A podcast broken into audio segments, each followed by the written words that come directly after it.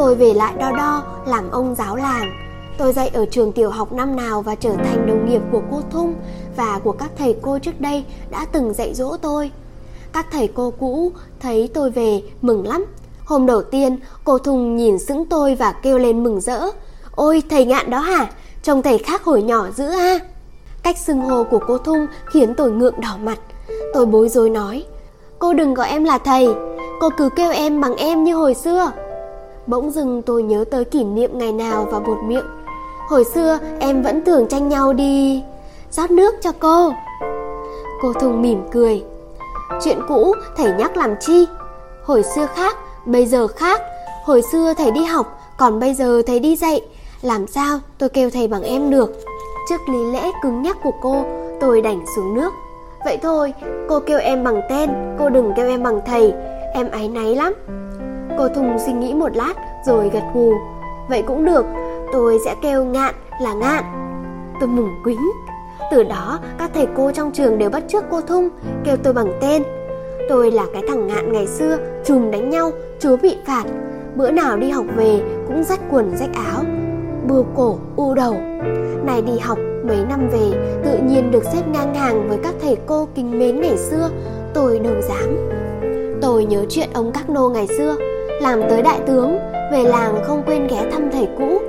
Thầy giáo già đang dạy học trò, thình lình thấy một ông tướng oai vệ bước vào, cầu vai sáng lóe, vội vã nghiêm chào. Ông tướng liền ngả nón, vòng tay kính cẩn. Thưa thầy, con là trò các nô ngày xưa đây ạ. Tôi cũng vậy, tôi là trò ngạn ngày xưa, bên cạnh các thầy cô thửa thiếu thời, tôi luôn luôn là chú học trò nhỏ. Chú học trò ấy bây giờ mới qua tuổi 20. Khi tôi về làng, trường tiểu học đã mở thêm lớp 1. Lớp 1 hút gần hết trẻ con trường thầy Phu. Học trò le hoe, thầy dạy nấn ná thêm một thời gian rồi đóng cửa trường.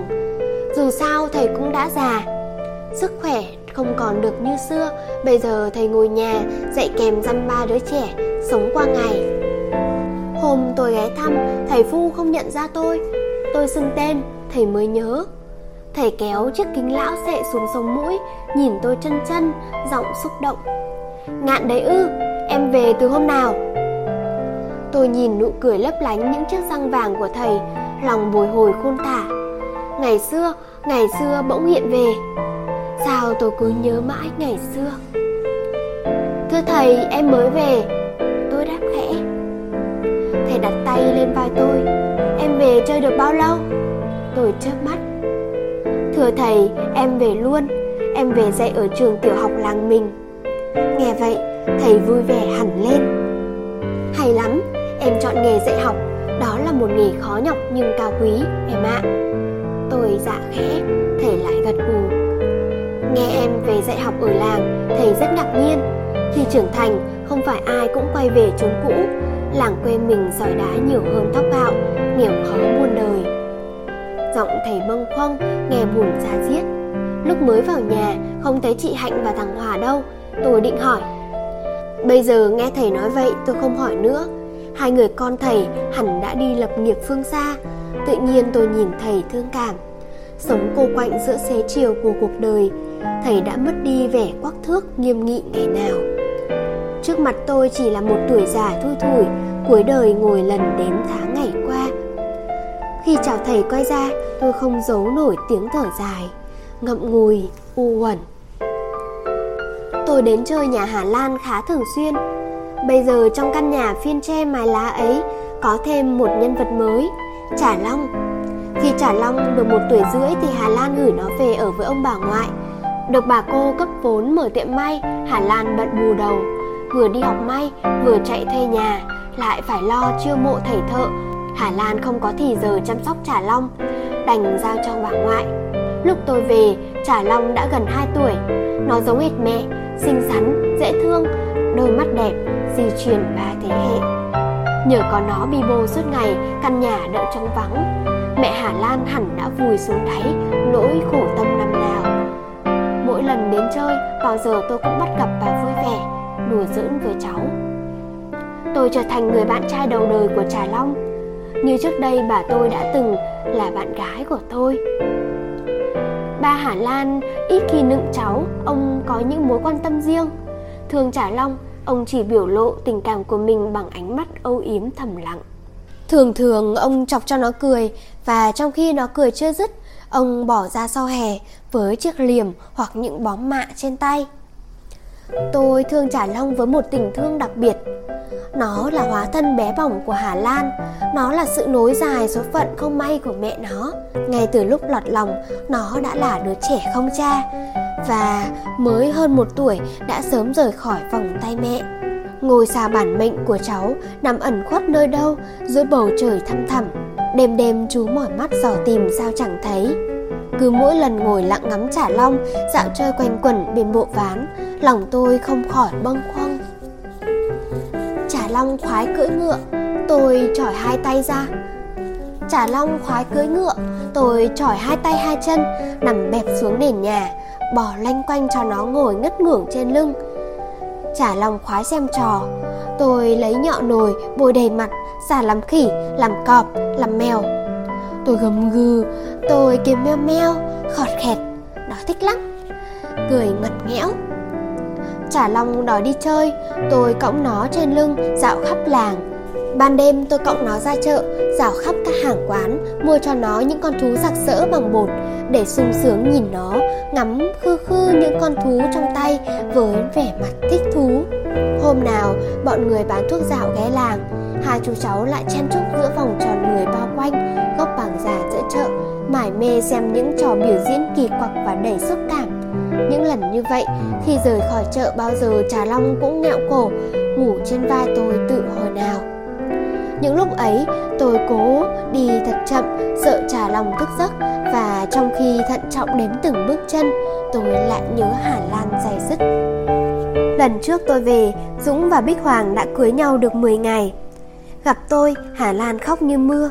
Người tôi ướt đẫm. Quê tôi lắm bão lụt, Lần này tôi về, Ngồi bên cho nước mắt em dâng ngập lòng tôi. Nước mắt dẫu đầy như biển khơi, Khóc hoài cũng hết. Khóc một hồi, Hà Lan thôi nước nở, Ngồi ngó tôi. Tôi cũng nhìn nó, Không nói một lời. Tôi thấy buổi chiều đang dâng lên trong mắt biếc kia. Tôi thấy hồn nó lặng thinh cầm nín. Lần đó, tôi ở nhà bà cô Hà Lan suốt 3 ngày. Bây giờ sự sang trọng hay nghèo hèn đối với tôi không còn ý nghĩa gì nữa. Tôi chỉ muốn Hà Lan tôi giàu tuổi. Tôi không thể ở nhà cậu Huấn, Dù Dũng không có nhà. Nó và Bích Hoàng đã tích đi Đà Lạt. Tôi cũng không thể ở nhà chị Nhường. Chị lại nhà suốt ngày, Khiến tôi phát điên. Sao ngạn không về sớm? Dự đám cưới anh Dũng. Đám cưới lớn lắm. Trong ba ngày ít ỏi sống bên nhau đó, Tôi và Hà Lan không nhắc đến Dũng một lời. Chúng tôi đùa giỡn với bé Trả Long. Tôi đưa hai mẹ con đi chơi đây đó cho khuây khỏa. Chúng tôi chỉ nói với nhau về chuyện học tập, Về những dự định tương lai. Tất cả chỉ có thế. Cho đến ngày tôi trở lại Quy Nhơn. Trước lúc chia tay, Tôi chỉ nói mỗi một câu. Hà Lan hãy cố gắng. Hãy nghĩ đến Trả Long. Hà Lan gật đầu, Đôi mắt u buồn vương vấn. Nó không tiễn tôi ra bến xe. Nó chỉ đứng tựa cửa, Trông theo. 18 tuổi, Nó đã lâm vào nghịch cảnh. Tôi vừa giận lại vừa thương nó. Bữa ra đi cứ rục rặc rùng rằng Tôi đạp xe ra ngoài ô, Một mình một bóng, Ngồi lặng lẽ bên chân cầu năm nào nhìn nước chảy. Thấy tỉnh mình nước cuốn trôi đi. Nhưng tôi không trách Hà Lan. Nó quên nỗi buồn, Nó vượt qua hoàn cảnh éo le Để vui cùng công việc, Tôi mừng cho nó. Những bóng mây thôi răng mở mắt biếc Thương một người, tôi còn mong mỏi gì hơn. Làng đo đo không có gì thay đổi. Hôm tôi về, những trái dứa chín vàng bên thềm giếng năm xưa. Hàng dâm bụt trước nhà lão tứ hớt tóc vẫn đỏ rực phía đầu làng tôi đi qua chợ, những chiếc sạp trỏng trơ đang đứng nép vào nhau chở đêm xuống. Giữa chợ, những đứa trẻ thò lò mũi xanh đang chia phe đánh nhau và đuổi quanh gốc bàng, miệng là trí chóe tự nhiên, tôi cảm thấy bồi hồi. Tôi bắt gặp hình ảnh tuổi thơ tôi ngày trước. Tuổi thơ thương nhớ ấy chỉ có mình tôi về lại. Bạn bè xưa tản mát nơi đâu, chỉ còn lại lèo tèo dăm ba đứa.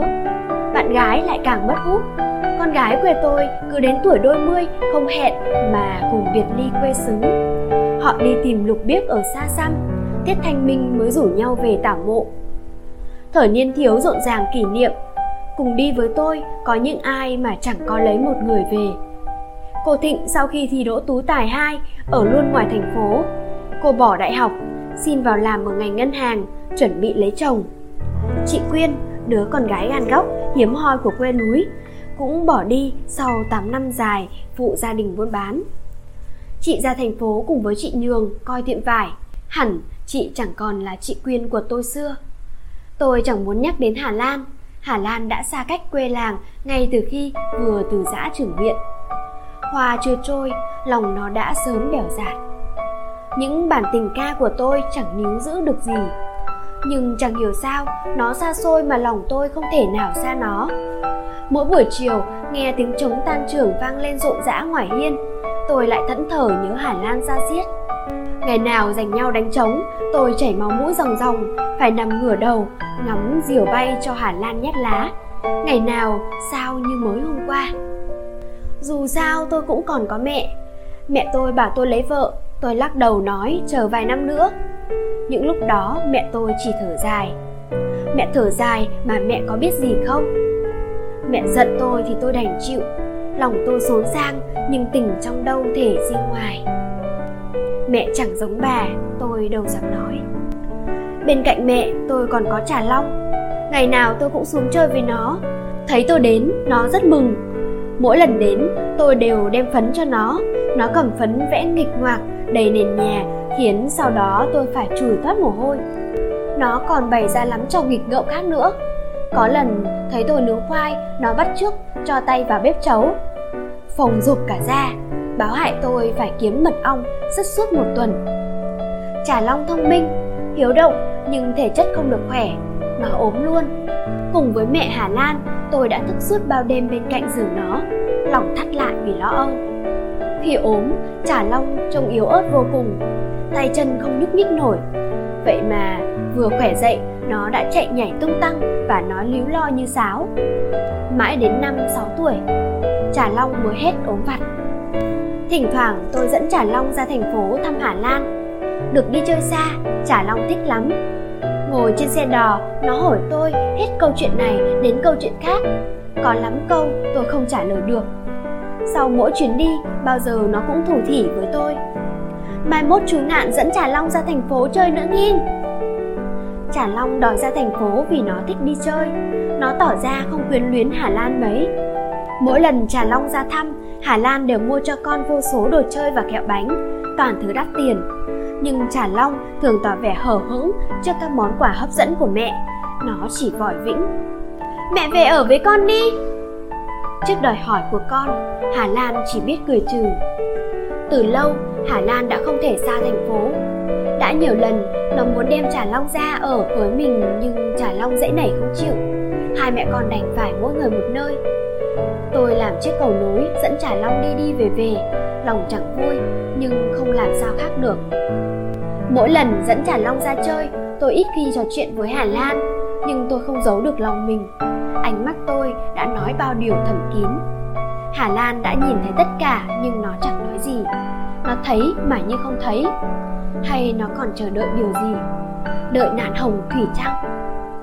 Lên 7 tuổi, Trà Long vào lớp 1, tôi sắm cho nó không thiếu một thứ gì từ quyển vở đôi dép chiếc nón vải đến bình bi đông đựng nước có quai đeo mẹ hà lan mặc tôi lo liệu bà chẳng cản chỉ lặng lẽ thở dài bà nhìn thấu đáy lòng tôi và bà thương tôi như con qua cách chăm sóc của tôi dành cho trà long bà hiểu được tình yêu của tôi đối với hà lan chắc bà buồn cho tôi lắm bà không lộ ra đó thôi bà kín đáo hệt như bà tôi xưa Ngày khai giảng, tôi dẫn Trà Long đến trường.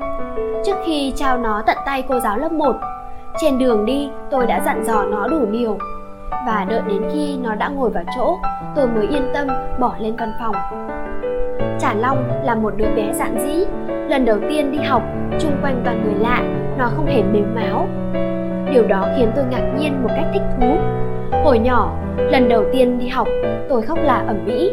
Mẹ tôi dắt tôi đến trường khi về tôi níu áo không cho về Tôi khóc đòi mẹ tôi ở lại học với tôi. Vào học cả buổi, tôi vẫn còn dấm dứt rên rỉ, nước mắt nước mũi chảy đầy mặt.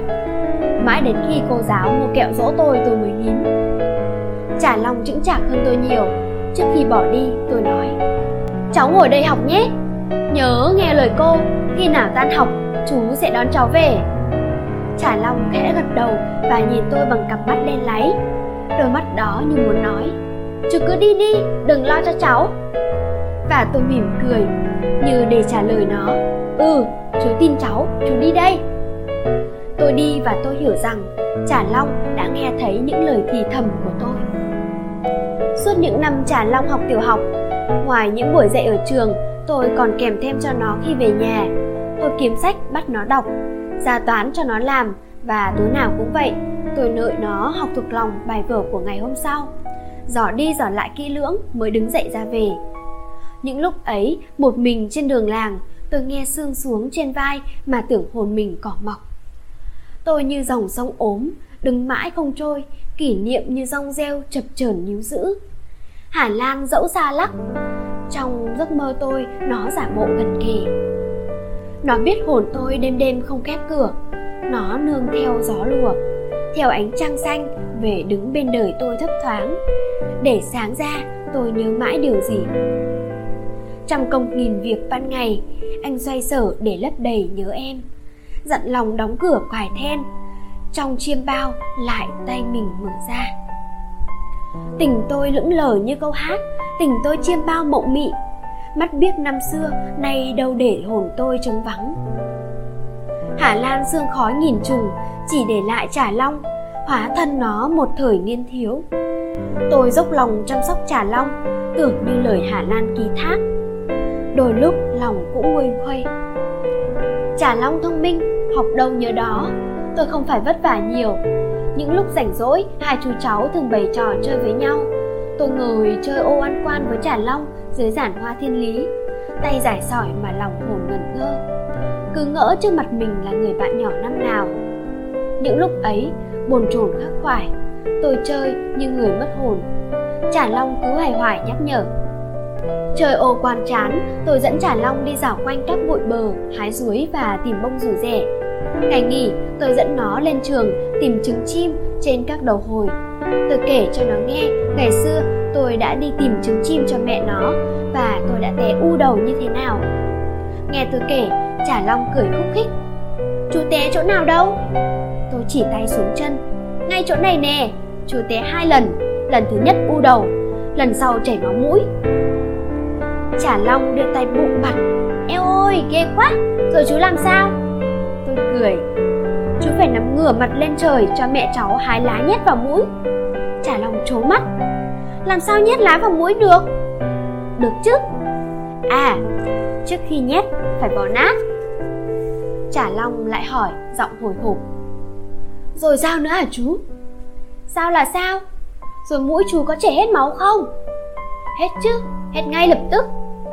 Trả Long reo lên. Hay quá chú Hên Lá gì vậy chú? Tôi lắc đầu. Chú không biết. Nhưng bà ngoại cháu biết. Cháu về hỏi bà ngoại ấy. Tôi không biết Trả Long có định hỏi bà ngoại không Nhưng tôi thấy mặt nó lộ vẻ ngẩn ngơ. Nó nhìn tôi thận trọng dặn. Lát nữa chú trèo khéo nghen Cháu không biết hái lá như mẹ cháu đâu. Tôi cười. Cháu đừng lo. Hồi nhỏ chú mới té, bây giờ chú không té nữa đâu. Bây giờ trèo một mình, chú cũng không té.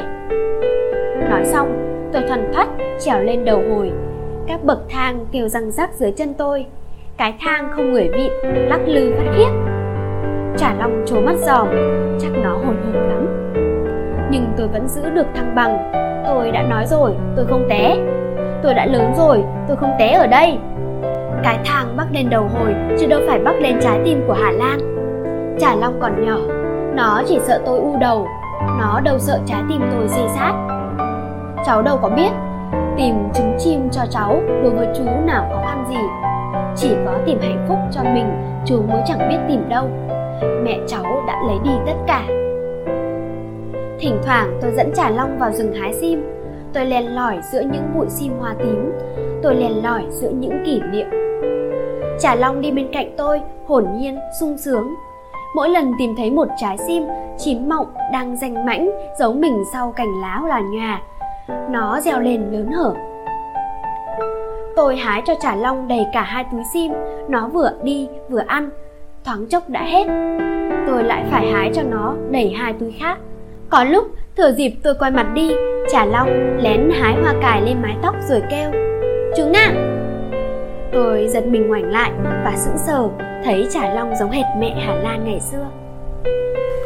Có lúc, thừa dịp tôi quay mặt đi Trà long lén hái hoa cải lên mái tóc rồi kêu, chú nam. tôi giật mình ngoảnh lại và sững sờ khi nhìn thấy Trà long giống hệt hà lan ngày xưa. Trà long nghịch ngợm hỏi, chú có thấy cháu đẹp không? Tôi mỉm cười, đẹp lắm. Nó lại nghiêng đầu hỏi, cháu có giống bà tiên không?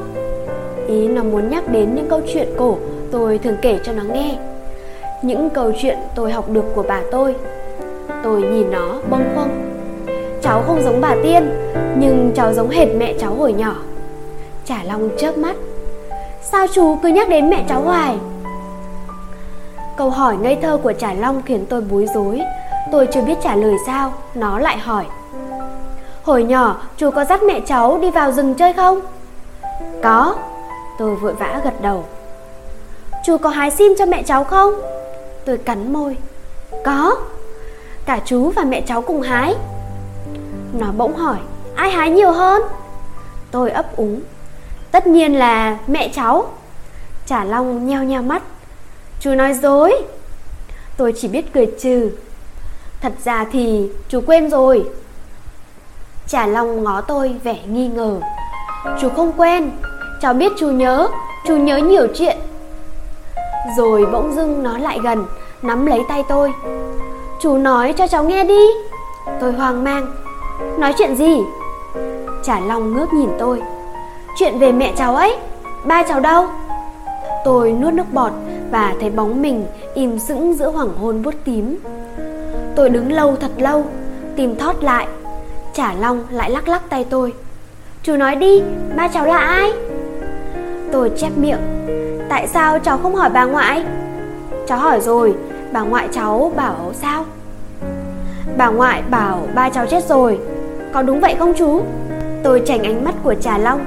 Tôi nhìn về phía chân trời xa, nơi những cụm mây đang bốc cháy, khẽ thở dài. Ừ ba cháu chết rồi. Trả long vẫn nhìn sững tôi. Chú nói thật không? Thật mà lên. Trà long vùng kêu lên. Người chết là phải có bàn thờ, nhà cháu đâu có bàn thờ. Trà long làm tôi khó xử quá chừng, tôi chưa kịp nghĩ ra cách đối phó, nó đã hỏi rồi. Chú nói thật đi, ba cháu đâu? Tôi cứ đứng chờ như phỗng, ruột rối tơ vỏ tôi chìm vào suy tưởng, lâu thật lâu. Trả long vẫn im lìm bên cạnh, thấp thỏm chờ đợi quanh tôi, thời gian vẫn lầm lũi trôi qua và buổi chiều đang lướt đi rào rạc. Cánh áo mỏng của nó khẽ chạm vào vai tôi hở hững. Trong một thoáng, tôi bỗng bàng hoàng hiểu rằng nếu tôi không cất tiếng, tôi sẽ đời đời câm nín và hai chú cháu sẽ hóa đá trong mỗi phút giây thinh lặng nặng nề. Tôi khẽ dùng mình và đặt tay lên bờ vai bé bỏng của trà long, giọng xả vắng.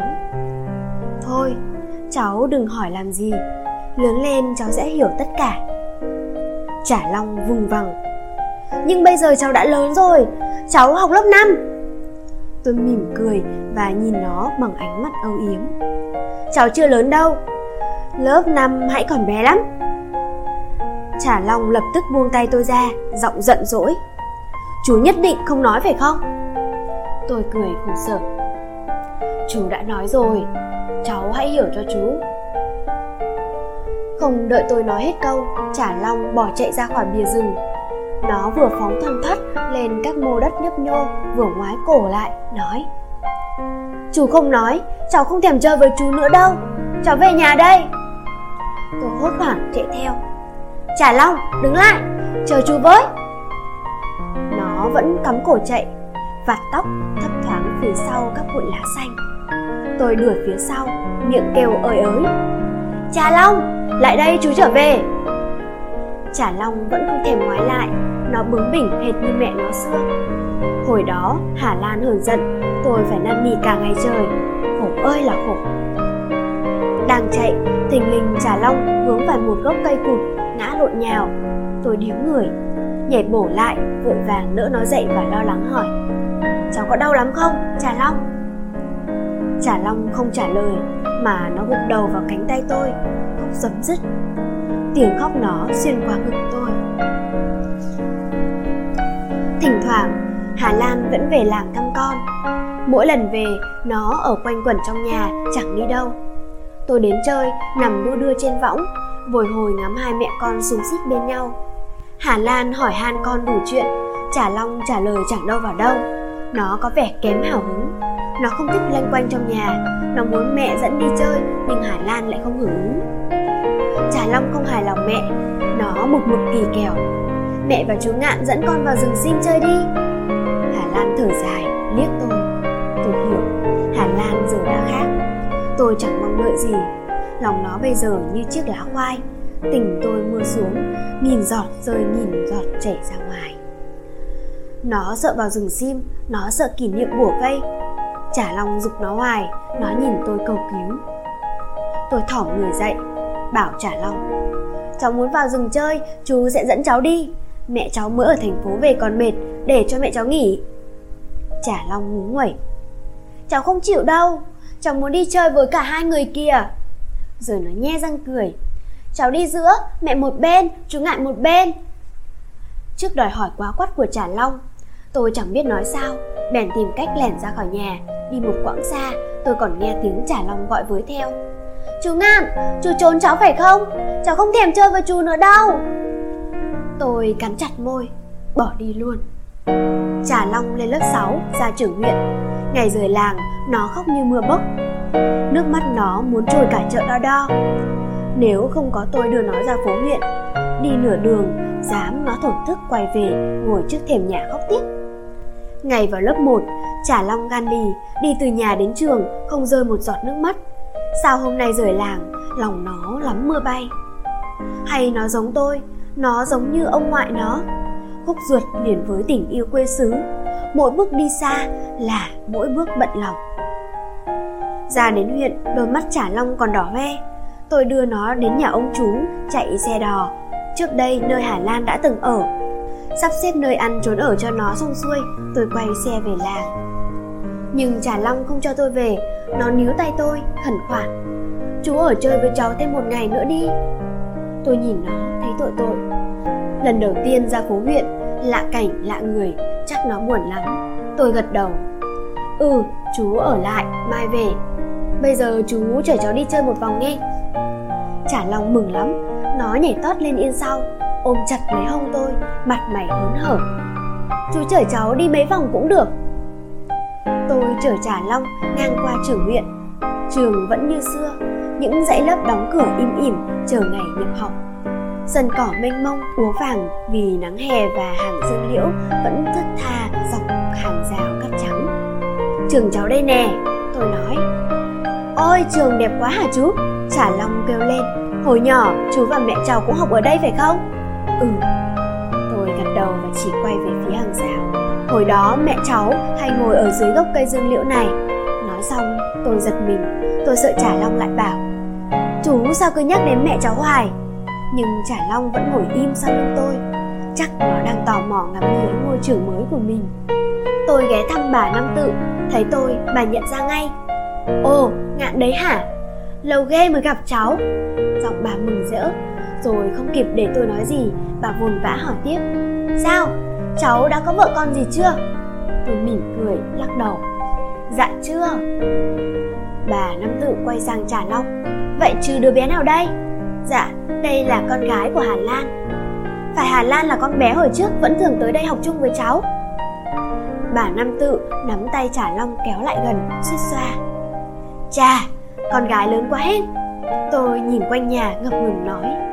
Anh Nhân đâu rồi ba Bà Năm Tự chép miệng Nó đi câu ngoài sông ngang Nó buồn đời, suốt ngày ngồi bên bờ sông Anh Nhân là con trai bà Năm Tự Anh đi lính tận 30 thuột đánh nhau què giò bị cưa một chân Thành thương phế binh, giải ngũ về nhà. Ngày anh về, bà Năm Tự đôn nhang cảm ơn trời Phật. May mà nó không chết bờ trên bụi.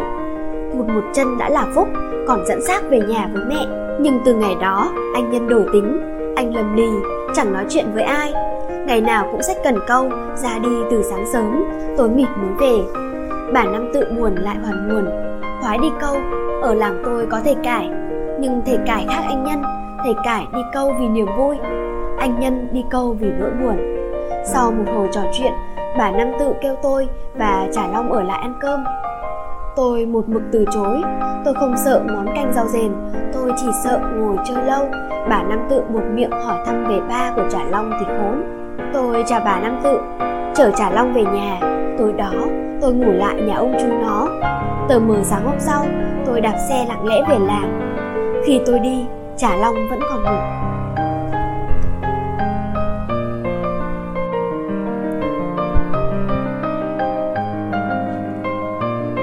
Ngày Trà Long ra phố huyện, cuộc sống tôi trở nên mạnh mẽ. Tôi ngồi trên lớp dạy học trò, nhìn đứa bé nào cũng nhớ tới Trà Long.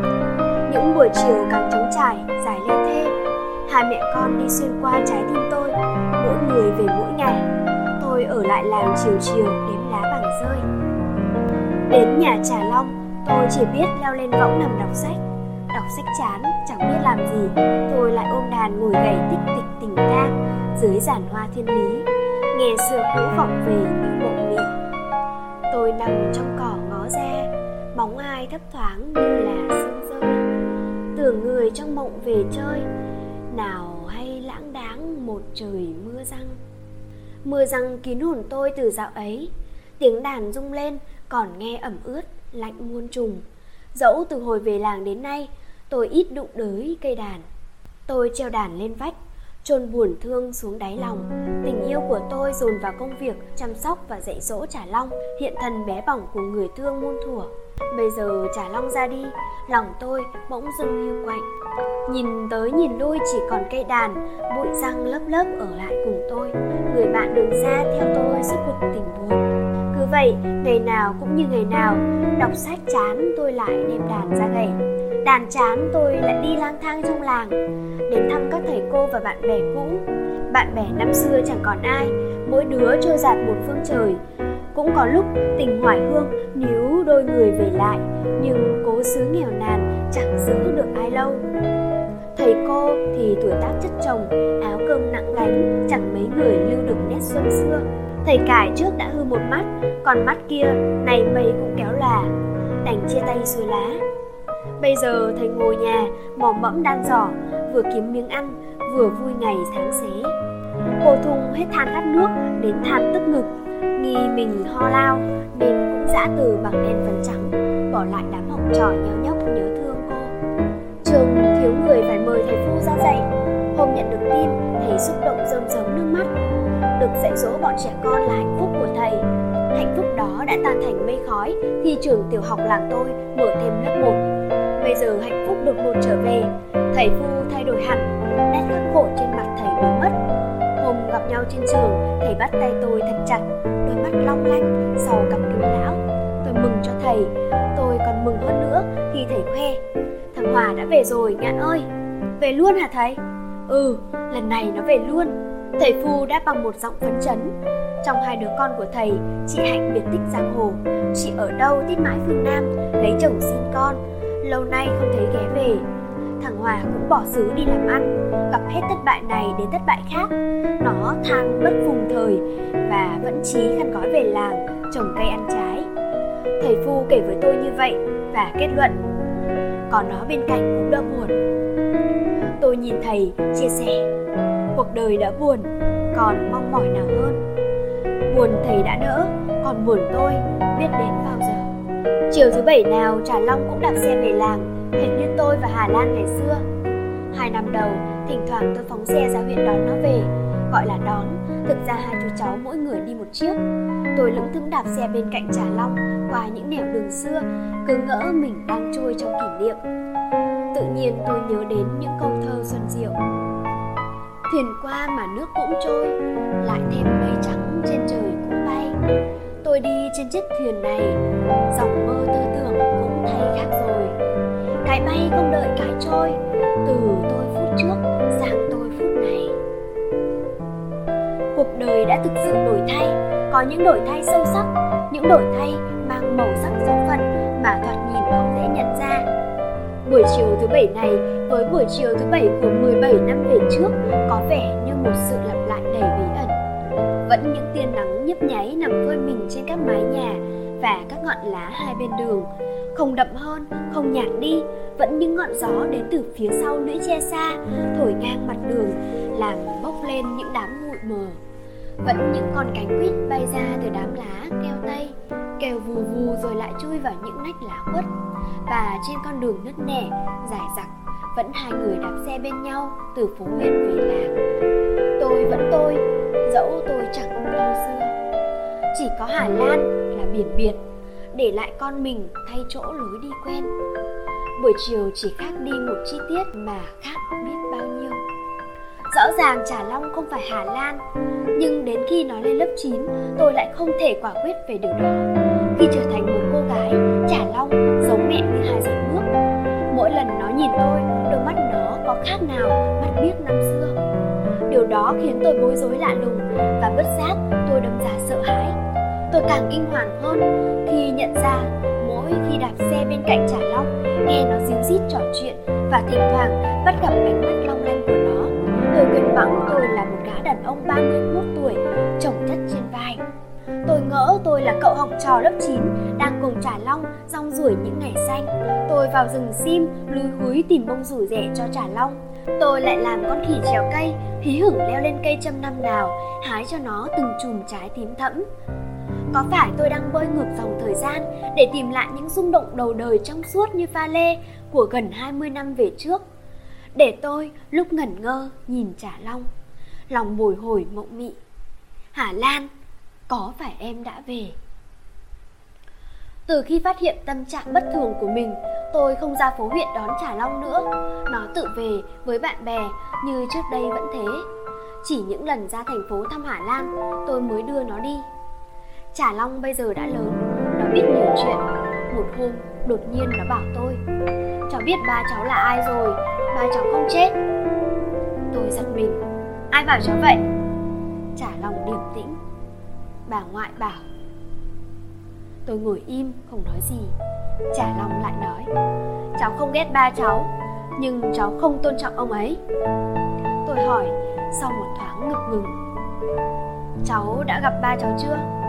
Trả Long lắc đầu Chưa Cháu cũng không có ý định đó Và lại Ba cháu đã chuyển vào miền Nam Đem cả vợ con theo Mẹ cháu bảo vậy Tôi ngạc nhiên trước thái độ bình tĩnh và lời lẽ chững chạc của Trà Long nó không yếu đuối như Hà Lan, Nó cương nghị hơn. Bất giác, tôi nghĩ đến cây bàng già giữa chợ đo đo. Cây bàng đã đứng vững qua nghìn cơn gió dữ. Trả Long cũng vậy. Nó sinh ra ở thành phố, nhưng nó là đứa con kiêu hãnh của cái làng nghèo, nằm dưới chân núi phượng. Làng gan góc, làng sinh ra những đứa con gan góc.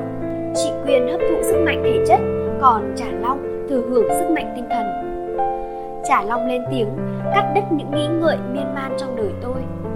Sao lâu nay, chú không ra huyện đón cháu về. Câu hỏi bất ngờ của trả long khiến tôi lúng túng. Tôi đưa mắt nhìn đi chỗ khác, tặc lưỡi đáp, chú bận. Trả Long bán tin bán nghi, thật không? Tôi gật đầu, thật mà, chú bận, bây giờ tuần nào chú cũng bận. Trả long nheo nheo mắt, thứ bảy này chú bận không? Tôi giật thót chắc nó lại kêu tôi đạp xe ra huyện đón nó. Tôi không trả lời ngay mà ngập ngừng hỏi lại. Chi vậy? Chú dẫn cháu đi thăm mẹ cháu. Lâu rồi cháu không ra thành phố. Tôi thở vào. Ừ chú sẽ dẫn cháu đi. Trả Long liếc tôi, mỉm cười láo lỉnh.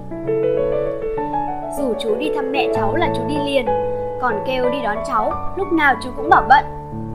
Câu nói đùa của trả Long khiến tôi bất giác đỏ mặt. Tôi ngượng ngùng đưa mắt nhìn theo những cánh bướm đang chập chờn trên giàn hoa thiên lý Những cánh bướm lúc nào cũng vô tư Tôi và Trà Long ra thành phố lúc Hà Lan đang có khách Khách là một người đàn ông chạc tuổi tôi, nhưng phong thái lịch sự, trải chút hơn nhiều. Sự xuất hiện bất ngờ của hai chú cháu khiến Hà Lan vô cùng bối rối. và tôi đọc được điều đó trên vẻ mặt khác thường cũng như trong thái độ lúng túng của nó thoạt đầu, hà lan không định giới thiệu hai bên với nhau, nhưng khách bỗng hỏi, ai vậy, hà lan? Bà con của em hả? Khách hỏi giọng chủ nhà, tôi không ngạc nhiên, nhưng cảm thấy khó chịu. Tuy nhiên, tôi vẫn đứng im. Hà lan chỉ khách, đây là anh linh. Rồi hà lan quay sang tôi và trà long, còn đây là ngạn và trà long ở quê gia hà lan giới thiệu cộc lốc, không ai biết ai là ai. Khách không hỏi nữa, chỉ đưa mắt nhìn tôi và trà long, vẻ dò xét. Còn trà long thì đứng ngẩn ra, giữa nhà, ngơ ngác nhìn hết người này đến người khác. Tôi không mất nhiều thời gian để hiểu ra tình thế khó xử của hà lan. Tôi nắm tay trà long, nói, hai chú cháu tôi phải ra phố mua một ít đồ đạc, lát nữa ghé lại. Và không đợi hà lan có ý kiến, tôi khẽ gật đầu chào linh rồi cùng trà long quay ra. Thái độ lạ lùng của hà lan có lẽ khiến trà long thắc mắc, nhưng nó không hỏi. Cũng có thể nó đã đoán ra mọi chuyện. Hai chú cháu lặng lẽ đi bên nhau suốt buổi chiều. Tôi không ghé cô thịnh, không ghé chị nhường. Tôi dẫn trà long lang thang qua các ngả phố và ghé vào các cửa hàng, đừng ngắm nghía hàng giờ những chùm hoa lộng lẫy bằng vải. Những con thú nhồi bông và những thỏi son đứng xếp hàng đằng sau các tủ kính. Thỉnh thoảng tôi vẫn bắt gặp ánh mắt của trà long nhìn trộm tôi, nhưng tôi phớt lờ. Cháu xót xa cho chú trăng, trà long. Tôi nghe tiếng nói của mình vang lên trong đầu. Vâng chú đã chờ đợi mẹ cháu, chờ đợi từ rất lâu trước khi cháu ra đời. Bao giờ chú cũng chờ đợi. Nhưng nếu như mẹ cháu tìm thấy hạnh phúc với một người nào khác, không phải là chú thì đó cũng là nỗi mong mỏi, buồn bã của chú chú chỉ mong sao cuộc đời mẹ cháu tránh xa những nỗi bất hạnh. Nỗi bất hạnh, nếu không thể tránh, chỉ nên rơi xuống một người. Chả long có nghe thấy những ý nghĩ của tôi không? Mà mặt nó buồn lắm vậy. Nó cứ nắm chặt lấy tay tôi, như sợ tôi tan đi, giữa mịt mờ sầu muộn. Mãi đến khi phố đã lên đèn, hai chú cháu mới quay về đường cũ linh đến rồi đi, như một giấc mộng tháng qua. Hà lan vẫn ngồi lại bên đời lưu quạnh. Tôi biết được điều đó không lâu. Chính hà lan kể, lần này nó không khóc, nhưng giọng nó buồn thiêu nguyên nhân tan vỡ chính là trà long. Khi quen linh, hà lan không nói gì về trà long. Hà lan không cố ý giấu. Nó chỉ định nói khi có dịp thuận tiện nhưng hà lan chưa kịp nói, linh đã biết. Hai mẹ con giống nhau y như tạc. Sau lần gặp hôm nào, linh ngờ ngợ hỏi ngay. Hà lan đành thú thật. Thế là chia tay, gọn gàng, dứt khoát. Cuộc chia tay trong tình yêu, sao mà lạnh lùng, đơn giản như một phép trừ. Tôi ngồi nghe, buồn thương, hờn giận, chẳng thốt được một lời.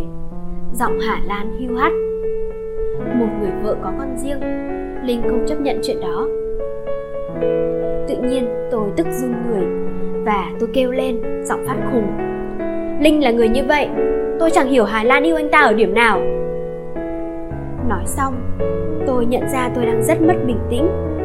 Tôi nhận ra tôi vừa nói một câu tồi tệ, tôi vội vàng nhắm mắt, cho lòng dịu lại và khẽ thì thầm.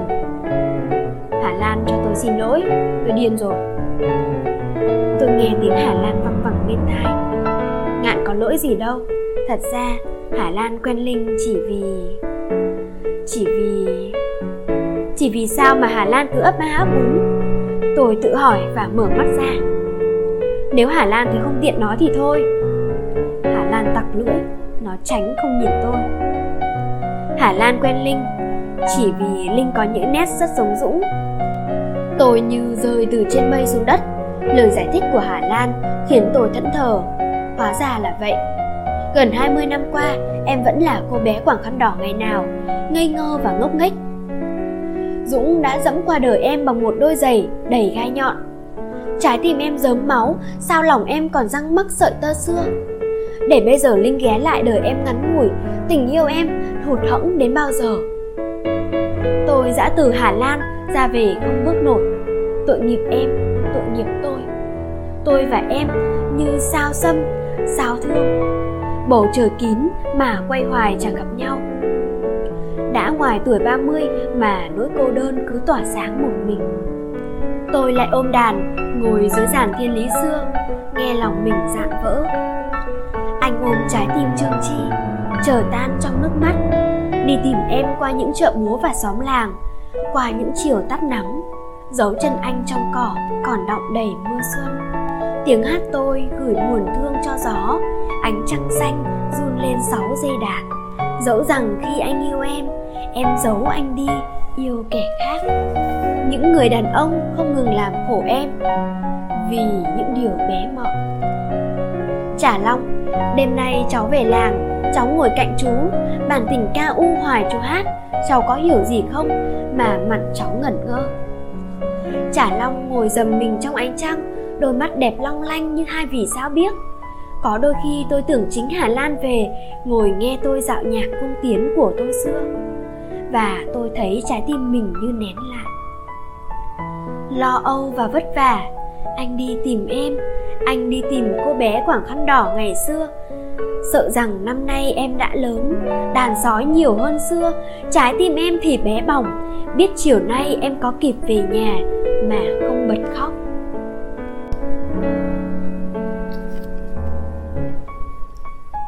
Em có khóc không? Đêm nay có một người đang hát. Giấc ngủ em cách chỗ tôi ngồi hàng trăm cây số. Biết đâu trong cơn mơ đêm nay, em đang lần theo tiếng hát, dọ dẫm trở về làng. Ngồi lặng lẽ trước hiên nhà tuổi nhỏ, nghe tiếng tơ xưa mà tưởng tiếc xuân thì tôi làm người tình lỡ, chẳng có gì trao em, ngoài lòng tôi lửa ấm. Anh biết anh lấy gì chở che cho em. Ngoài tình yêu lẻ loi cháy lặng thầm trong ngực, như bếp lửa mùa đông. Để những khi thất vọng lúc yêu ai, em có chỗ để tạt về sưởi ấm. Tình tôi bếp lửa, em mấy bận nương nhờ. Bờ vai tôi, em khóc vùi mấy bận. Cho tôi nghe tác đổ trong lòng. Qua cơn quẫn bách, em lại lìa xa tôi. Tôi chẳng giận em, chỉ lo em đời đời xa xỉ tôi mong cuộc đời em toàn lá biếc hoa hồng. Anh biết lấy gì làm dịu nỗi đau trong lòng em. Ngoài những bài thơ nhỏ đầy nắng và cỏ hoa, đêm đêm anh thức viết để mong xua được mùa đông ra khỏi trái tim em. Cùng với những âu lo và phiền muộn, để mai đây trên con đường dài dẫu nhiều trắc trở, em chỉ gặp toàn niềm vui và những chàng trai thật thà và tốt bụng. Yêu em chỉ cần bằng một nửa anh thôi. Có phải đây là bản tình ca cuối cùng tôi viết cho hà lan không? Mà sao khi tôi hát xong sợi đàn bỗng đứt. Mười đầu ngón tay tôi bút tựa kim châm. Tôi đưa tay lên ôm đầu và ngạc nhiên thấy mồ hôi ra ướt từng chân tóc. Mặc dầu ngoài trời đã lạnh lắm sương khuya. Trả long đứng đằng sau lưng tôi tự hồi nào. Khi tôi buông đàn nó khẽ đặt tay lên vai tôi, bồi hồi không nói. Lâu thật lâu, nó mới hỏi, ngậm ngùi. Có phải chú hát về mẹ cháu? Câu hỏi kề bên mà nghe như ảo ảnh, như có như không. Tôi đáp và nghe tiếng mình từ xa xăm vọng lại. Bản nhạc nào của chú cũng hát về mẹ cháu. Lúc đó, trăng tan mẹ tôi càng ngày càng buồn phiền, thấy tôi chẳng tưởng gì đến chuyện vợ con. Mẹ nhắc nhở, năm lần bảy lượt tôi vẫn chơi chơ. lúc trước, hồi tôi mới về làng dạy học, mẹ mừng lắm. Mẹ vui khi tôi ở cạnh mẹ. Bây giờ mẹ lại muốn tôi ra thành phố. Mẹ than vãn, con gái đo đo, chưa kịp lớn đã rời làng đi biệt. Thằng ngạn dại dột quay về đây, chắc lủi thủi suốt đời. Thấy mẹ lo âu, ca cẩm tôi thương mẹ, cũng muốn lập gia đình nhưng mối tình đau khiến tôi mệt mỏi. Tuổi mới ngoài 30 mà lòng đã then cài. Mẹ tôi lo, nhưng có người còn lo cho tôi hơn mẹ. Đó là mẹ hà lan. Bà chẳng hề nhắc nhở tôi chuyện vợ con, nhưng ánh mắt xót xa của bà mỗi lần nhìn tôi đã nói lên tất cả, những muộn phiền và lẫn buồn thương. Bà đã nhận ra tình cảm sâu nặng của tôi đối với hà lan ngay từ khi chúng tôi còn nhỏ. Dẫu bấy giờ tôi và hà lan chỉ là đôi bạn thơ ngây. Và hơn 20 năm qua, không hề bước chân ra khỏi làng. Bằng nỗi mong ngóng và lo âu khôn nguôi của người mẹ, bà vẫn âm thầm theo dõi cuộc hành trình của hai số phận không may Hà Lan cuộc đời gian dở, Bà bạc nửa đầu. Đời tôi giang dở vì Hà Lan, Tóc bà trắng hết phần còn lại. Tuổi già chưa kịp chạm tay, bà đã sầu héo vội vàng. Thấy bà thương tôi mà tôi ứa nước mắt có phải vì thấy thời gian cứ lầm lũi trôi mà tình tôi rong reo, níu giữ nên hôm Hà Lan về làng mới đây, bà đã nói chuyện với Hà Lan suốt một đêm đèn trong bên vách liếp lúc chập tối, tôi tình cờ bước vào và ngạc nhiên thấy hai mẹ con lập tức nín thinh. Mẹ Hà Lan lặng lẽ đưa tay vặn bấc ngọn đèn dầu, còn Hà Lan giật mình ngó ra và tôi bàng hoàng khi nhìn thấy những giọt lệ long lanh trên mắt nó đôi mắt Hà Lan đêm nay sao u uẩn lạ lùng. Lần đầu tiên, đôi mắt đó nhìn tôi thăm thẳm, giạt rào như chứa cả một trời tâm sự. Tôi như bị điện giật, tìm thót lại và ấp úng cáo lui. Ra khỏi nhà, chân tôi còn lảo đảo. Mặt mày nóng gian, lòng tôi bỗng chốc sóng cồn. Hà lan, tại sao em nhìn tôi xấu sang như muốn nói điều gì? Có phải ánh trăng xưa gọi em về lại? Con đường làng năm nào hai đứa cùng đi? Hay em lo cho tôi, thương hoài ngàn năm? Lấy em chẳng đặng, tôi chẳng lấy ai. Lòng trơ như đá núi. Tôi bồi hồi suốt đêm không ngủ được, cứ trần trọc trên giường, chờ sáng mai ra. Sáng mai ra, hà lan về thành phố. Tôi thấp thỏm đến chơi mẹ hà lan chẳng thấy nói gì. Suốt ngày hôm đó tôi ở chơi bên bà bà vẫn lặng thinh. Mặt bà dầu dầu đôi khi tôi liếc thấy. Thái độ của mẹ hà lan làm tôi thêm thắc mắc và hồi hộp. Chuyện đêm qua hẳn là trọng đại. Ánh mắt hà lan cứ ám ảnh tôi hoài. Đến tối, không chịu đựng nổi cảm giác nặng nề trong ngực. Tôi nín thở hỏi.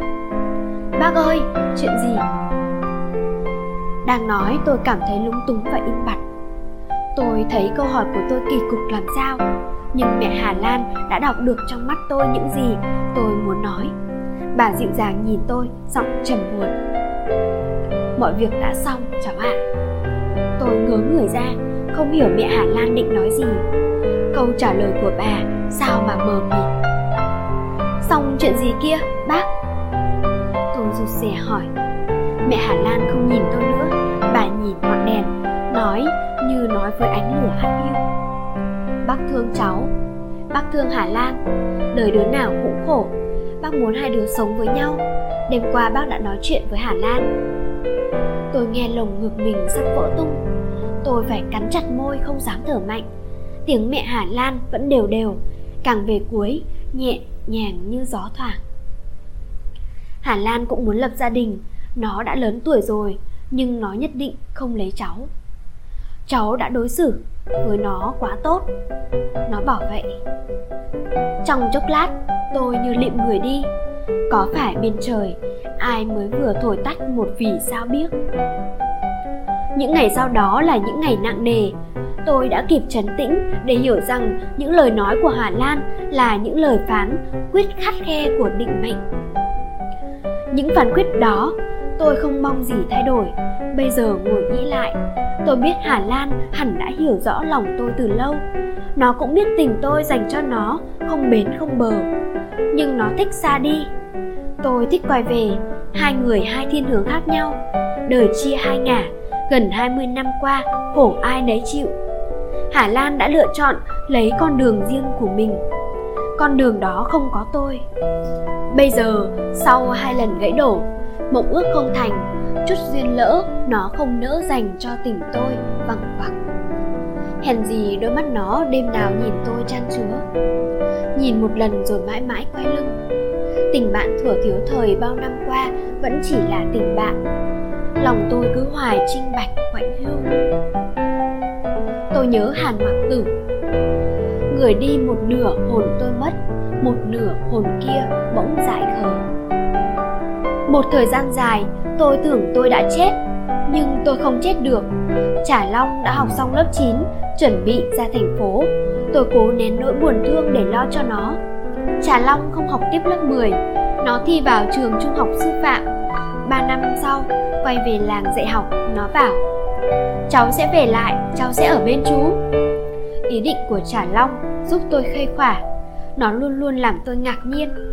Đôi khi tôi có cảm tưởng Trả Long sinh ra là để thực hiện những điều tôi đã hoài công chờ đợi ở Hà Lan Thành phố lúc này đã mở trường sư phạm, Trả Long khỏi phải đi Quy Nhơn. Ngày Trả Long lên đường, tôi cùng đi với nó. Đó là một chuyến hành trình lý thú. Tôi đã đưa Trả Long ra thành phố nhiều lần, nhưng chưa lần nào nó tỏ ra phấn khích và vui vẻ như vậy. Dọc đường, Trả Long cứ díu dít luôn miệng. Lớn rồi mà sao nó giống như một chú chim non, phải chăng đó là tâm trạng của một thiếu nữ sắp trở thành người lớn? Và chuyến đi này đối với nó là một chuyến đi vào tương lai mong đợi nơi những giấc mơ xanh một sớm mai kia sẽ thức dậy bên người. Trả Long không ở chung với Hà Lan Nó ở nhà bà cô Lặp lại chặng đường xưa của mẹ. Hãng sản xuất vỏ xe ô tô của ông Dượng đã giải tán từ lâu. Hai vợ chồng già bây giờ chẳng làm gì Sống nhàn nhã bằng tiền tiết kiệm. Ông dưỡng tiêu tháng ngày vào thú chơi hoa và cây kiểng. Lúc nào cũng cặm cụi tỉa lá bắt sâu. Bà cô giết thì giờ trong sòng tứ sắc Đêm đi nằm cứ than vãn đau lưng. Cũng giống như Hà Lan xưa Trả Long được vợ chồng bà cô cưng chiều hết mực. Nhưng nó chẳng ham chơi, Suốt ngày chỉ biết chúi đầu vào học tập, Mong chóng ra trường về lại đo đo. Tôi ở lại làng, Ngày ngày dạy học Thỉnh thoảng mơ màng ngồi ôn lại tình qua. Hy vọng không còn, Nỗi đau cũng lặn. Tình yêu năm nao như ngọc đã bụi mờ, Chỉ phát sáng những đêm nằm chằn trọc. Trả Long ít về thăm tôi, Hai ba tháng nó mới về làm một lần. Tôi buồn rầu hỏi, Sao cháu ít về? Nó cười, Cháu bận học, Cháu dáng học thật giỏi, Cháu sợ ở lại lớp. Trả Long chỉ nói vậy thôi, Nhưng tôi hiểu. Tôi âu yếm nhìn nó Lòng bồi hồi cảm động. Hóa ra nó cũng bồn chồn mong mỏi như tôi. Nó cũng nôn nao đợi ngày ra trường để sớm về với quê làng, với ngoại. Và với tôi hẳn thế. Nó sợ học hành kém cỏi, đúc lại thêm vài năm. Ngày trở về sẽ xa lắc, xa lơ. Tôi dịu dàng nói Ừ, cháu dáng lo học Đừng về làng thường xuyên làm gì. Trả Long tròn mắt nhìn tôi. Chú nói thật không? Tôi ngạc nhiên. Sao cháu lại hỏi thế? Trả Long cắn môi. Tại cháu thấy chú buồn buồn. Tôi mỉm cười. Đó là khi nãy Bây giờ chú hết buồn rồi. Trả Long nhìn tôi chăm chăm. Chú cười giả vờ. Đâu có, chú cười thật mà. Trả Long vẫn chưa chịu Nó nói. Cười thật là phải cười thành tiếng kìa. Tôi đành phải bắt mình cười thành tiếng. Chắc tiếng cười của tôi nghe kỳ cục lắm, Nên trả long che miệng cười theo, Rồi nó gật gù nhận xét. Bây giờ, cháu mới tin là chú đã thôi buồn. Đang nói, bỗng nhiên trả long quay phát người đi, Mái tóc dài tung bay trong gió. Tôi chưa kịp hiểu ra chuyện gì, Thì đã nghe đằng sau Suối tóc lững lờ kia, Có ai đang nói với tôi những lời thì thầm êm ái. Những lời thì thầm tôi tưởng gặp trong mơ. Nhưng thôi chú đừng buồn nữa Mùa hè sắp đến rồi, hè này cháu sẽ về làng, cháu sẽ sống suốt 3 tháng hè bên cạnh bà ngoại. Chú không vui sao? Trong một tháng, tôi bỗng ngỡ ngàng, biết rằng Trà Long đã lớn và tự dưng tôi nghe lòng sao xuyến. Có phải trong vườn tôi vừa nở một nụ hồng? Mùa hè tươi đẹp của tôi, Hà Lan đã đánh mất. Gần 20 năm sau, Trà Long đem về lại, đủ đầy biết thắm hồng tươi. Mùa hè phượng vĩ ra hoa Hoa thôi giống như tim vỡ. Hoa phượng nở khắp đường làng, Tôi đi dưới hạ hồng, Lòng như Tết sớm. Những nôn nào một thời thơ dại, Tưởng như ký ức ngủ vùi Này bỗng dưng theo về bỡ ngỡ. Suốt 3 tháng hè, Tôi đến với Trả Long, Hai chú cháu không rời nhau nửa bước. Ngày ngày, tôi dẫn Trả Long đi câu trên suối lá, Nơi ngày nào thầy cải vẫn lang thang. Tôi và Trả Long ngồi im lặng bên nhau trên bãi cỏ ven suối. tài lờ đãng nghe chim kêu trong lá, mắt dõi theo những cánh hoa rụng đang lững lờ trôi theo dòng nước, thỉnh thoảng lại vướng vào chiếc phao điên điển đang bập bềnh chờ cá cắn câu. Hai chú cháu cứ ngồi thinh như đá, có khi suốt buổi không nói với nhau một tiếng nào.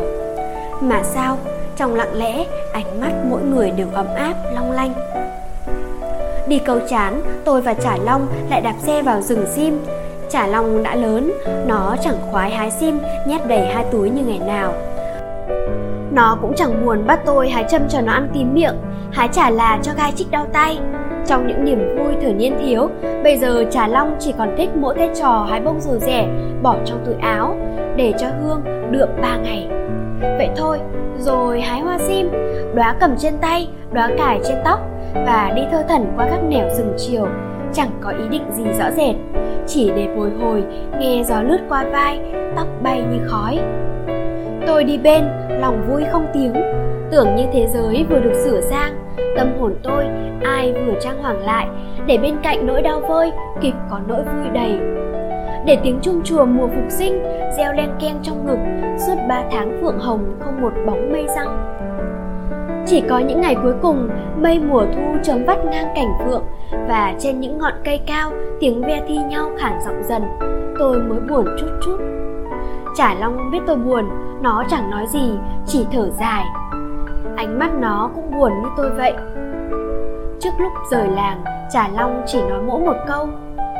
Vậy là chỉ còn hai năm nữa thôi. Câu nói bình thường, sao tôi nghe như lời ước hẹn. Tôi ngỡ, tôi vừa mới sinh ra. Mùa hè năm sau, lặp lại một cách tuyệt vời, niềm hân hoan rạng rỡ của mùa hè năm trước. Với những niềm vui không hề biết rẻ sẹt với những giấc mơ đẹp đẽ, đầy ắp hoa hồng. Trước đó, tôi đã sống những ngày dài mong đợi. Tôi không dám ra thành phố hoài, sợ ảnh hưởng đến chuyện học tập của trà long. Tôi xách cần câu, lần mò lên dưới lá, ngồi bên bãi cỏ hôm nào. Ôn kỷ niệm tôi vào rừng sim hái bông rủ rẻ nhét đầy túi áo nghe hương thơm tưởng mùa hạ đang về tôi ôm đàn nối dây tơ đứt hát khúc chờ mong từ ngày Hà Lan gạt lệ ra đi, tôi chẳng tưởng tiếng đàn tôi im tiếng. Bây giờ tôi nhớ Trà Long, tiếng đàn tôi thức giấc thì thầm. Khoác chiếc áo vàng mùa thu, tôi đứng đợi mùa hè, ngậm nhánh rêu mùa đông rét mướt, tôi ngồi đợi mùa hè, rồi cùng mùa xuân, dưới bờ mi thảo mộc, tôi nằm đợi mùa hè. Đi cùng các mùa đi, tôi đi gặp mùa hè, bằng trái tim mảnh như tiếng ve. Tôi đi tìm mùa hè mà mùa hè trốn đi đâu mất biệt. Tôi giận nó ghê và tôi hát. Biết tôi đợi mùa hè Sao thời gian nhuộm màu trắng xóa? Sao hoa phượng bỏ đi đâu Không về trên nhánh lá? Để tôi nhớ mong người xa xôi quá. Cắn môi mình bật máu tưởng mổ sang Tôi cắn chặt môi cho lòng bớt nhớ. Môi tôi dớm máu, Tôi thấy màu đỏ, tưởng vượng báo tin hè. Hóa ra, mùa hè ở xa lăng lắc. Buồn ghê tôi cứ phải đợi dài cả cổ. Trả long ở xa, nó có đợi như tôi. Yêu mến ơi, ở bên kia thời gian và khoảng cách, khi nhớ tôi em có đợi mùa hè. Tôi hỏi và tôi tự trả lời rằng trả long cũng đợi. Nó đợi giống như tôi. Thấy tôi sốt ruột, mùa hè lại trở về, dắt trả long theo. Tôi bồi hồi hát cho trả long nghe bài tình tôi chờ đợi. Nghe xong trả long im lặng. Lát sau, nó chép miệng. Chú đừng làm nhạc nữa. Tôi ngẩn ngơ. Sao vậy? Trả long đáp, giọng thẫn thờ nhạc của chú buồn quá, cháu sợ. Tôi lập tức buông đàn, không hát nữa. Sự lo lắng không đâu của trả long khiến tôi cảm thấy hoang mang. Tôi bỗng nhớ đến tình tôi ngày nào, những bản nhạc trong đời tôi đều dành cho hà lan duy nhất. Sao cuối cùng tình lạt duyên phai? Những khúc hát của tôi buồn đến thế sao? Kể từ hôm đó, tôi chẳng mảy may nhớ đến cây đàn. Tôi và trả long chỉ dạo chơi qua đường xưa lối cũ. Mải mê cỏ nội hương đồng, mỗi ngày qua, mỗi ngày thêm quyến luyến lần này, hè đi vội vã, nó về như rùa bò, sao đi tựa chim bay? Lúc chia tay trả long lại nói, chỉ còn năm nay nữa thôi. Rồi nó nhìn tôi cười, sang năm cháu về luôn rồi, chú đừng cắn dập môi mình nữa. Tôi cũng cười và hiểu rằng những tháng ngày trống trải sắp trôi qua năm đó, hà lan lấy chồng. Tôi nhận được tin, nhưng không đi dự đám cưới. Chỉ gửi quà mừng. Chắc hà lan hiểu rõ lòng tôi. Nó không đỡ trách. Đối với tôi, mối tình ngày xưa đã lần dở đến trang cuối cùng. Đám cưới của hà lan chỉ là dấu chấm hết, đặt lên dòng chữ cuối. Lòng tôi ngậm ngùi, nhưng dẫu sao tôi cũng mừng cho nó. Tôi chỉ mong từ đây Hà Lan sẽ chia tay với những ngày lận đận, những nỗi ước mong trong câu hát đêm nào. Anh chỉ mong xua được mùa đông ra khỏi trái tim em, cùng với những âu lo và phiền muộn, để mai đây trên con đường dài dẫu nhiều trắc trở, em chỉ gặp toàn niềm vui và những chàng trai thật thà và tốt bụng yêu em, chỉ cần bằng một nửa anh thôi. Chàng trai mà Hà Lan đã gặp hẳn là một chàng trai như thế, thật thà và tốt bụng, không giống chút nào với dũng và linh xưa 6 tháng sau, ngày đám cưới Hà Lan Trả Long ra trường. Nó về làng trên đôi chân sáo, Mặt mày rạng rỡ xinh tươi. Ngày hôm đó, trời đẹp lạ lùng. Như có một mùa xuân trong một mùa hè, Làng đo đo tưng bừng lễ hội Hay lòng tôi hoa lá reo mừng. Mà sao, khi gặp Trả Long Tôi xúc động chẳng nói nên lời. Ngay cả khi trả long mừng rỡ, nắm lấy tay tôi, nói, chú ơi, cháu về đây nè, lần này cháu về luôn. Tôi cũng chỉ biết hắng giọng đứng im trả long ngó tôi, chú làm sao thế? Tôi đỏ mặt như con trai mới lớn, chú chú. Thấy tôi ấp úng khổ sở trả long không hỏi nữa, chắc nó hiểu tâm trạng của tôi, chắc nó biết tim tôi đang quá chừng rộn rã. Hai chú cháu vào nhà, ngày đoàn tụ diễn ra đầm ấm vui vẻ. Bà Hà Lan hôm nay ở nhà đón cháu, ông ngồi lặng lẽ nơi góc ván, chẳng nói gì như trước nay. Nhưng tôi bắt gặp trên gương mặt khắc khổ của ông ánh mắt long lanh và nụ cười hiếm hoi ít khi xuất hiện. Mẹ Hà Lan ngắm cháu gật gù. Cháu bà lớn quá, con người ta tuổi này đã đi lấy chồng rồi. Tự nhiên Trả Long đưa mắt nhìn tôi khiến tôi bất giác đỏ mặt Mẹ Hà Lan lại nói. Ừ, cháu về đây dạy học cho vui. Bà nói lấp lửng, tôi giật mình. Vui ai? Sao bà không nói? Vui bà, vui Trà Long hay vui tôi? Chẳng lẽ ba năm qua bà cũng âm thầm ngóng đợi ngày này? Những câu hỏi quay cuồng trong đầu khiến tôi đâm ra bối rối. Thừa lúc mọi người hỏi han nhau Tôi lẳng lặng bỏ ra khỏi nhà. Ở thêm một khoảng khách Tôi sẽ hóa điên con chim xanh hạnh phúc. Mày về đậu trên vai tao, sao mày không báo trước?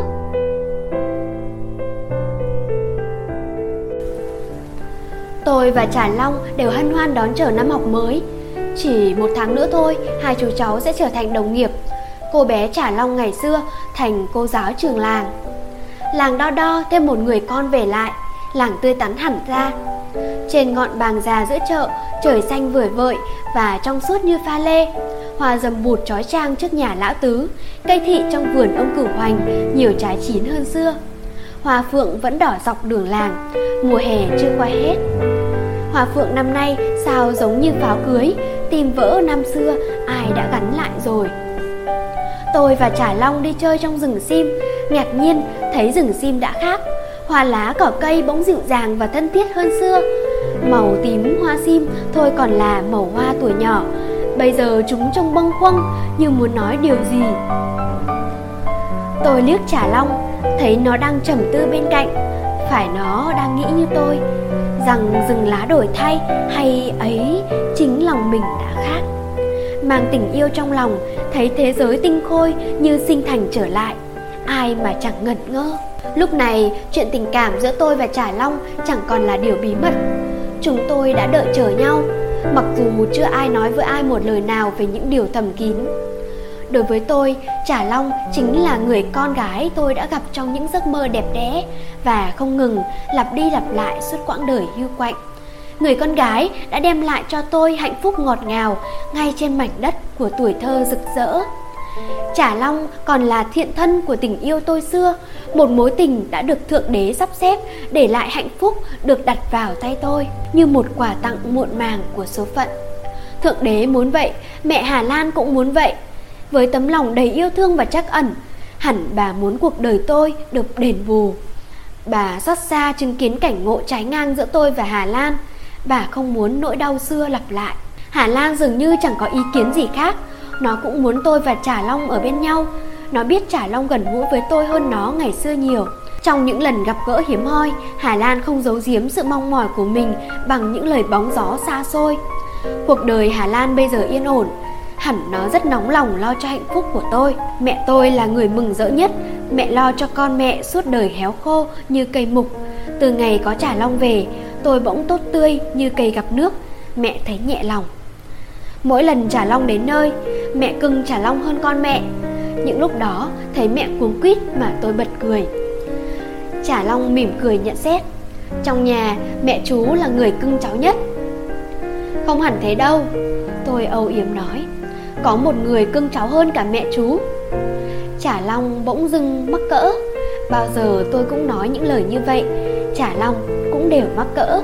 Nó vừa cười khúc khích, vừa chạy ra xa và kêu lên, cháu biết rồi hỏi cần chú nói ra tôi nhìn theo ngẩn ngơ tự hỏi trả long đã biết rồi sao lúc nào tôi cũng cứ muốn nói ra những tháng ngày này là những tháng ngày đẹp nhất đời tôi Bây giờ chiều nào, tôi và Trả Long cũng dạo chơi tha thẩn trong rừng sim hoa tím. Có lúc chúng tôi đi cạnh nhau, có lúc hai người đi lang thang hai ngả, chỉ nhìn thấy nhau thấp thoáng sau những nhánh sim già. Nó nấp đầu trong bụi rậm, mặc tôi kêu khản giọng, nó cứ ngồi im, báo hại tôi tìm muốn chết. Đến khi tôi dọa bỏ về một mình, Trả Long mới ló đầu ra, cười ngặt nghẽo. Chú dở ẹc, cháu nấp kế bên chú mà chú tìm cũng không ra. Trong một lần trốn tôi như vậy, Tôi chưa kịp gọi, Trả Long đã là thất thanh và đứng bật dậy khỏi chỗ nấp. Tôi hốt hoảng chạy lại. Gì vậy cháu? Cháu trong tay phải bụi trà là. Vừa nói, Trả Long vừa đưa tay ra trước mặt tôi, miệng không ngừng rít xoa. Tôi cầm lấy bàn tay Trả Long, nghiêng ngó và phát hiện trên ngón út có hai chỗ bị đâm gai dỉ máu. Tôi liền nói, cháu ngậm ngón tay trong miệng, một lát hết chảy máu liền. Nói xong, bốc giác, tôi đưa ngón tay trả long lên miệng mình. Thú thật lúc đó tôi không hiểu sao tôi lại làm như vậy. Hành động của tôi đột ngột, đến mức tôi cũng không ý thức rõ mình đang làm gì. Thoạt đầu, trả long sửng sốt, định rụt tay lại, nhưng rồi cuối cùng nó để yên và quay mặt đi chỗ khác. Tôi cảm nhận sự xúc động của trả long, tôi cảm thấy bàn tay nó đang run lên trong tay tôi. Tôi xúc động cũng chẳng kém gì, tôi cũng thấy tay mình run lên Đôi lúc tôi không biết được thực sự là tay ai đang run rẩy. Chắc là tay tôi, bởi vì tôi nghe trái tim mình đang đập thình thịch trong ngực. Nó muốn nhảy ra ngoài, nó muốn dập chân và la hét. Đã bao lần tôi định cắn chặt răng để trấn tĩnh cơn xúc động, nhưng tôi sợ sẽ nghiến đứt ngón tay của Trả Long. Ngón tay đó đã hết chảy máu chưa? Sao tôi cứ ngậm hoài trong miệng? Chắc là máu vẫn còn chảy di gì. tôi nghĩ và thầm mong rừng xin quê tôi sẽ mọc lắm chả là chả là sẽ mọc um tùm và sinh sôi nảy nở bất tận hệt đám rau rền quỷ quái trong vườn bà Nam Tự lúc ấy, ngón tay của trả long sẽ gai chích ngàn lần và tôi sẽ ngàn lần ngậm ngón tay xinh xinh kia trong miệng. Tôi đang nghĩ ngợi vẩn vơ thì trả long bỗng quay mặt lại.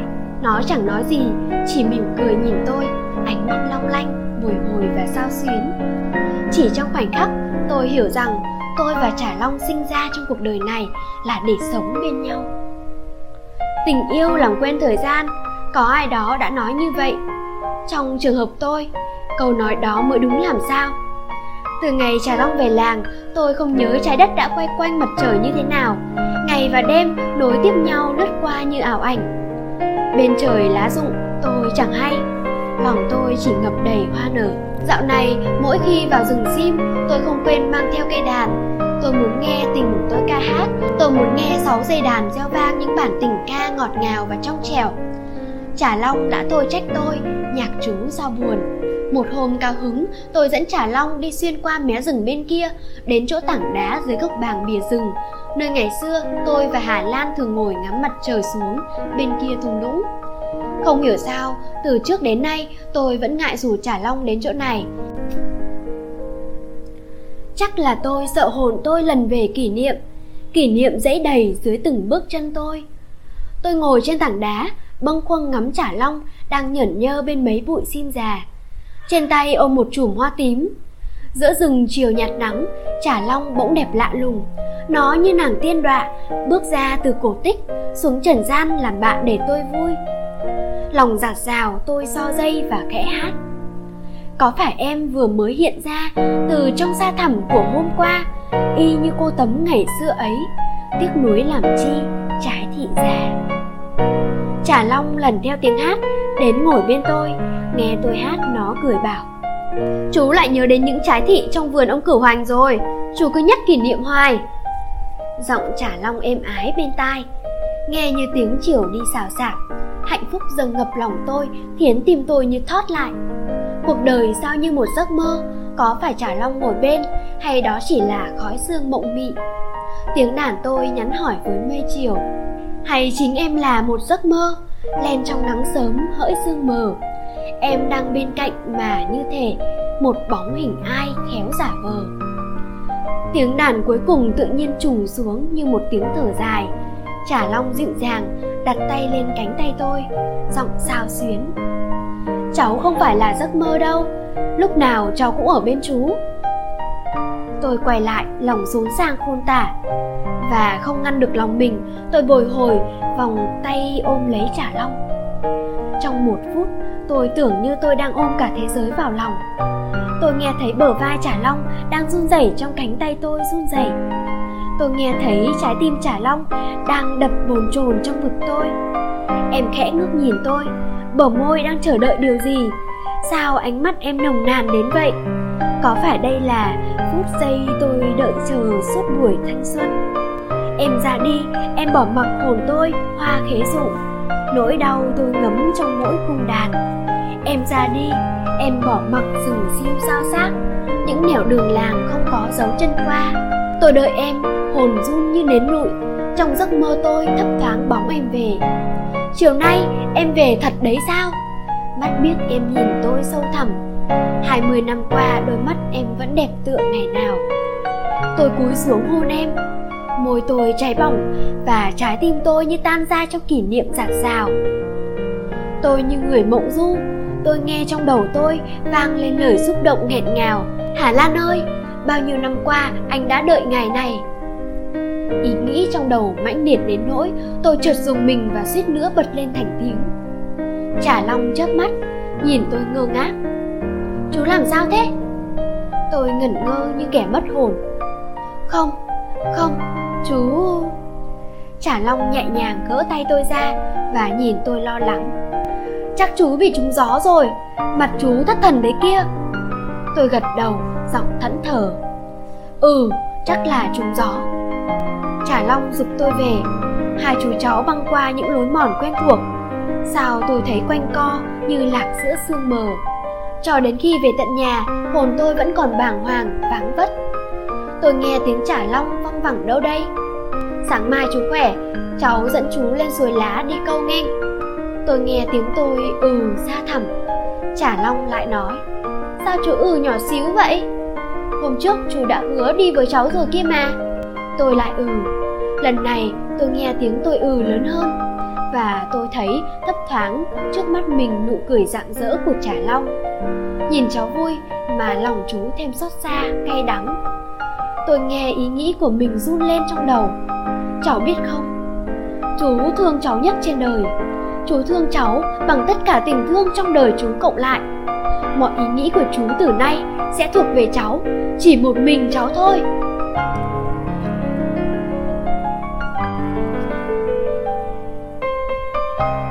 Đêm đó, tôi lặng lẽ và ngậm ngùi thu xếp đồ đạc. Ngày mai tôi sẽ ra đi, tôi sẽ rời làng sẽ buồn, mẹ hà lan sẽ buồn và hà lan khi biết được chắc chắn cũng sẽ buồn. Nhưng tôi biết làm gì khác hơn, tôi cứ ngỡ tình tôi xưa đã tắt. Chiều hôm qua, tôi cũng thẳng thốt nhận ra nó vẫn cháy trong lòng. Tôi đã tê tái, hiểu ra mối tình tôi với trà long chẳng qua là sự nối dài của mối tình tôi với hà lan qua một hình bóng khác. Cứ nghĩ đến cảnh ôm trà long trong tay mà lòng cứ ngỡ đang hôn hà lan đắm đuối tôi dùng mình, nghe lạnh toát sau lưng. Chả long, cháu hiểu cho chú không? Ngày mai chú ra đi, chú biết mọi người sẽ buồn và cháu sẽ là người buồn nhất. Tình yêu của cháu dành cho chú trong sáng, ấm áp và chân thành xiết bao. Cháu giống bà ngoại cháu, tình cảm của cháu bao giờ cũng sâu lắng, đầy tin cậy và nhân ái. Mặc dù cháu không nói ra, nhưng chú biết, với tình yêu đầm thắm của mình cháu những muốn băng bó vết thương lòng của chú. Nỗi đau ngày nào do mẹ cháu gây ra. Những ngày cháu đi học xa, Chú nhớ cháu biết bao. Chú mong ngóng cháu từng giờ từng phút. Hơn 10 năm về làng dạy học, Chú đã chứng kiến bao nhiêu người con gái rủ nhau rời bỏ làng. Họ đi ngang qua mắt chú, Lũ lượt và lầm lụi Làng quê dần già, chỉ còn người già và trẻ nhỏ. Chỉ có cháu là người duy nhất ở lại. Cháu yêu làng cũng như chú. Cháu yêu làng vì ở đó có tuổi thơ và kỷ niệm. Ở đó có những người thân Và vì ở đó có chú. Những năm tháng đi xa, cháu đã mỏi mòn chờ ngày trở về. Cháu đã đếm từng ngày, từng tháng, từng mùa phượng nở. Làm sao chú có thể quên hôm mới về làng? Cháu đã reo lên hớn hở. Chú ơi, cháu về đây nè. Lần này cháu về luôn.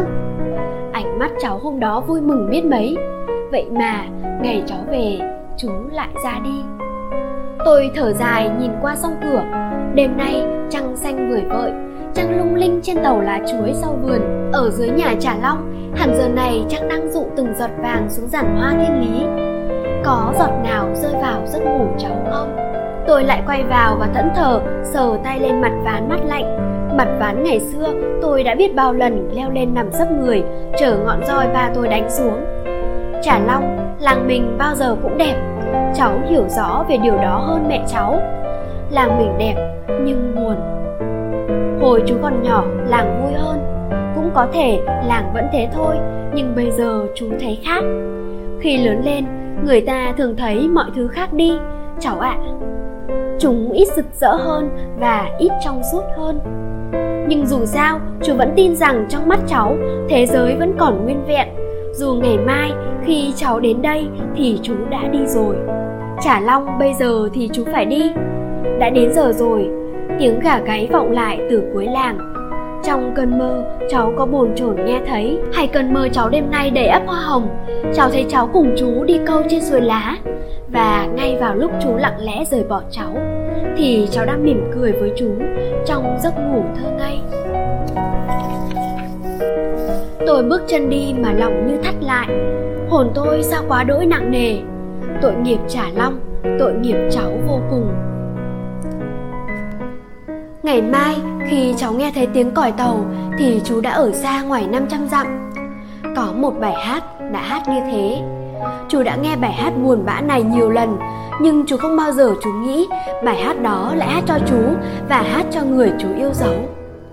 Ngày mai khi cháu đến tìm chú, hẳn lúc ấy mặt trời đã lên và những cánh phượng cuối cùng của mùa hè đã bắt đầu ứa máu.